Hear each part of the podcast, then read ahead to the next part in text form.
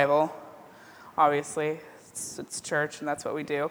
Uh, I have a couple more verses that I want to call our attention to because I changed the last minute. So, crushing it. Okay, so first it's going to be 1 Kings 19 4 through 8.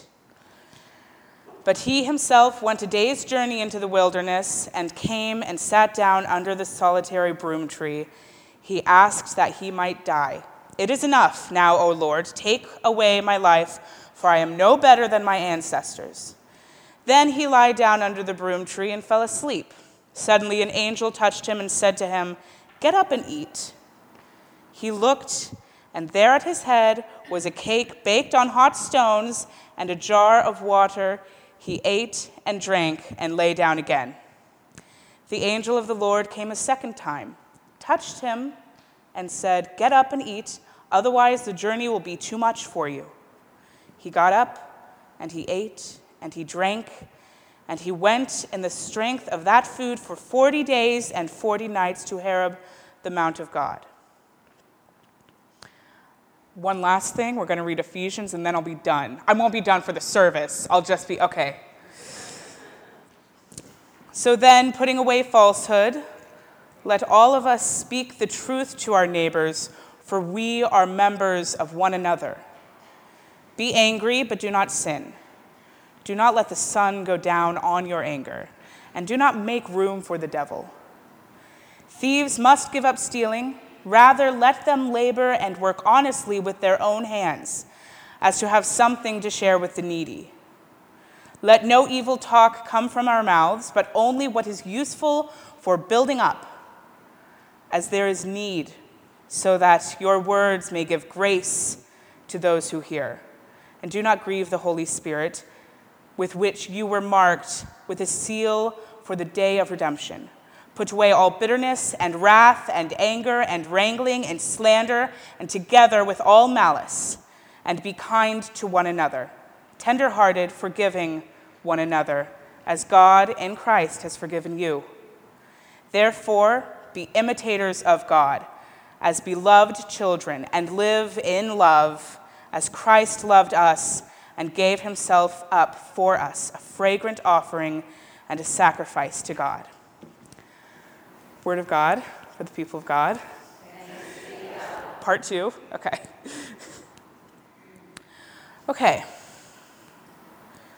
So, now the real party begins. Thank you, guys, for having me today. Today is uh, quite a leap for me. I've been away from the church with a big C for a few months now, going on a year.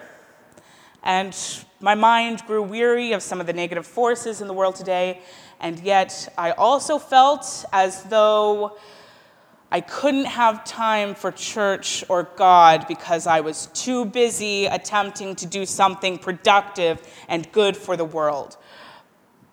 Anyone feel me on that? right?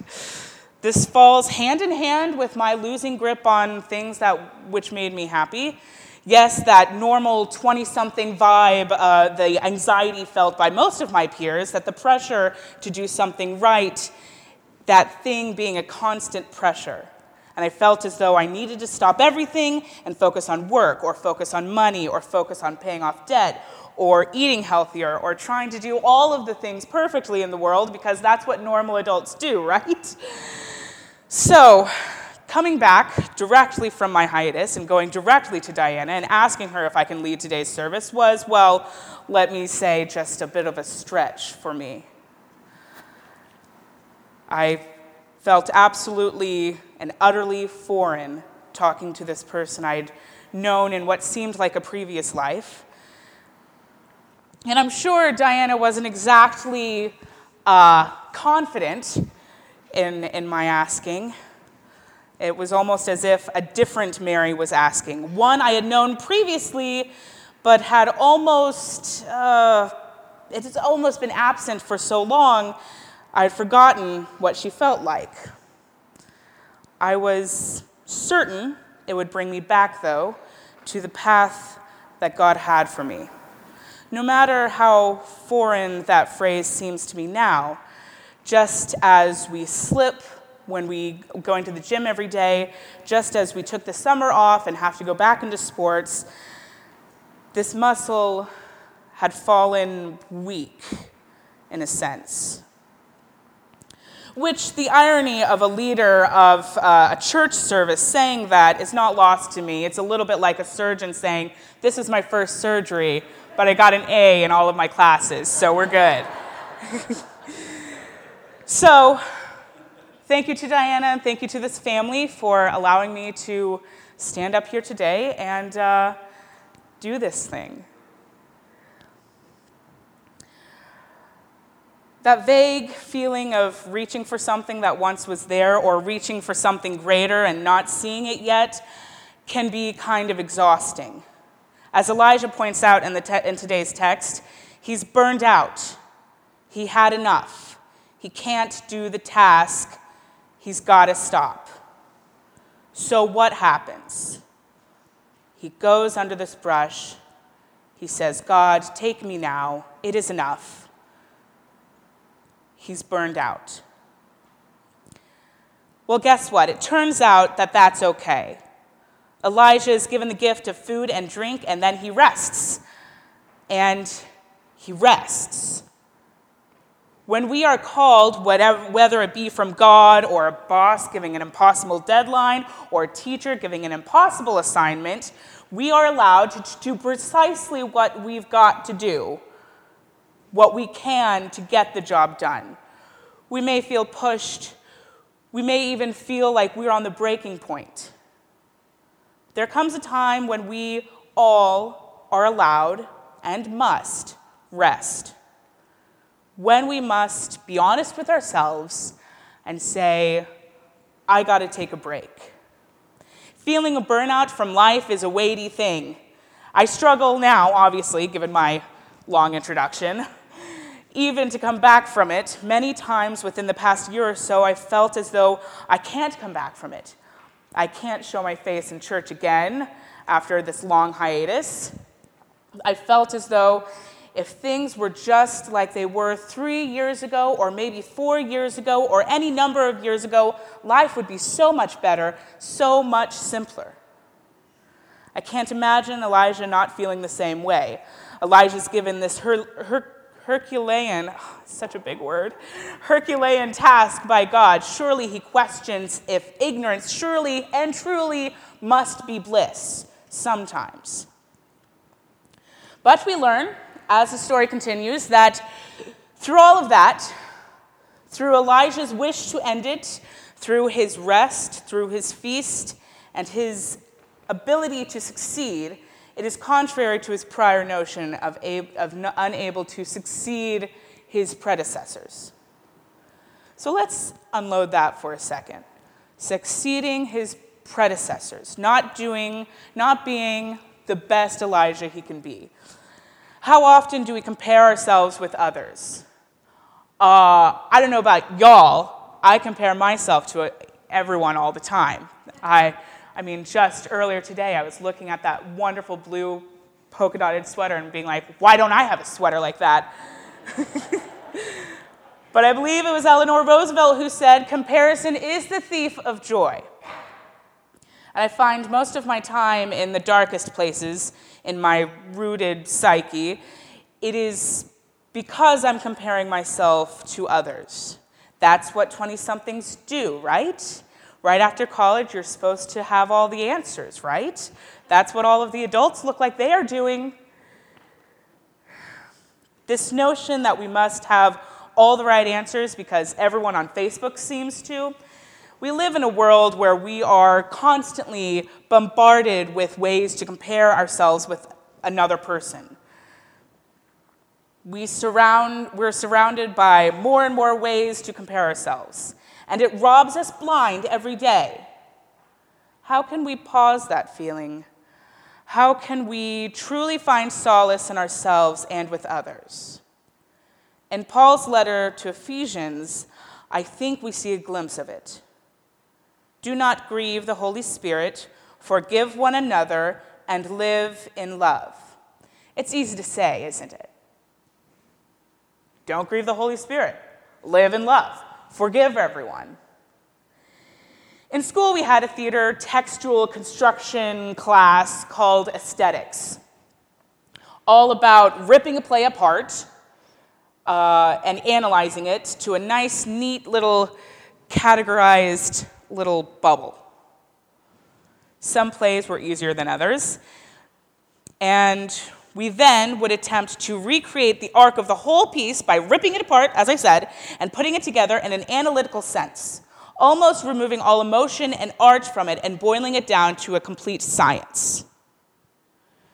One aspect of analyzing play was to point out the inciting incident. Uh, what brought the climax and inevitable end to the play? What made the protagonist change its mind? What was different about that day than any other day for the characters? The inciting incident for my distance from the church, I believe, started when the community was torn apart in thirds by a disagreement. At the time, I couldn't understand how we might, in an 800 person town, be torn apart by a simple difference of opinion about whom should and should not be allowed in God's house. It wasn't until I was writing this piece, however, that I realized two things. One, it's probably not a good idea to bring up something that happened years ago as we have moved on, especially since I've had a huge hiatus from the church. And two, that in that we grew stronger as a church and as a community.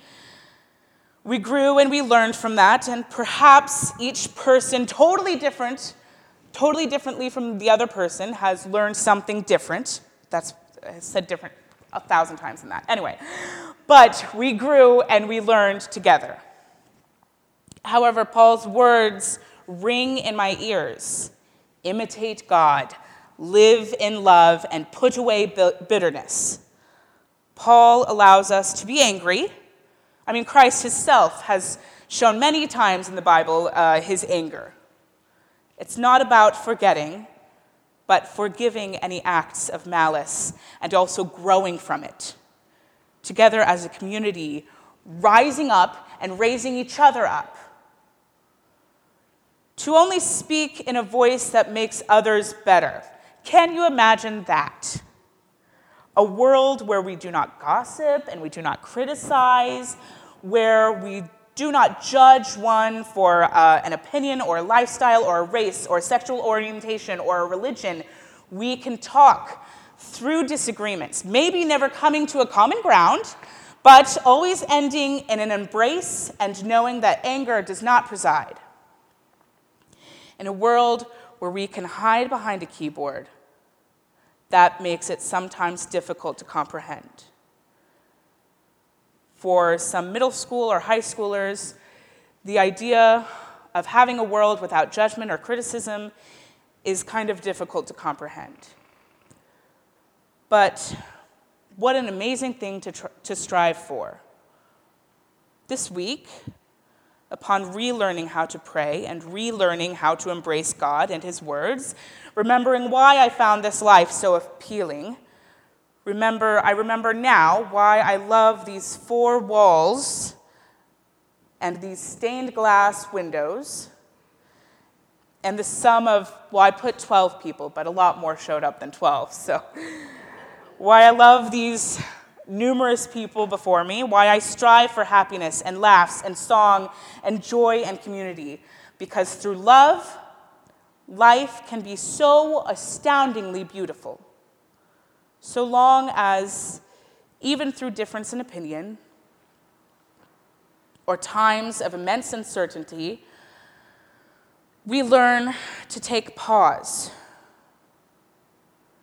remind ourselves to take a detour if necessary, and continue on the path of love and grace and life, but that at the end of the day, God's path is not is, is nothing but full of irony, bumps, turns, somersaults, some brush that you have to wipe away. But in the end of the day, it's the path that leads to happiness, love, and life.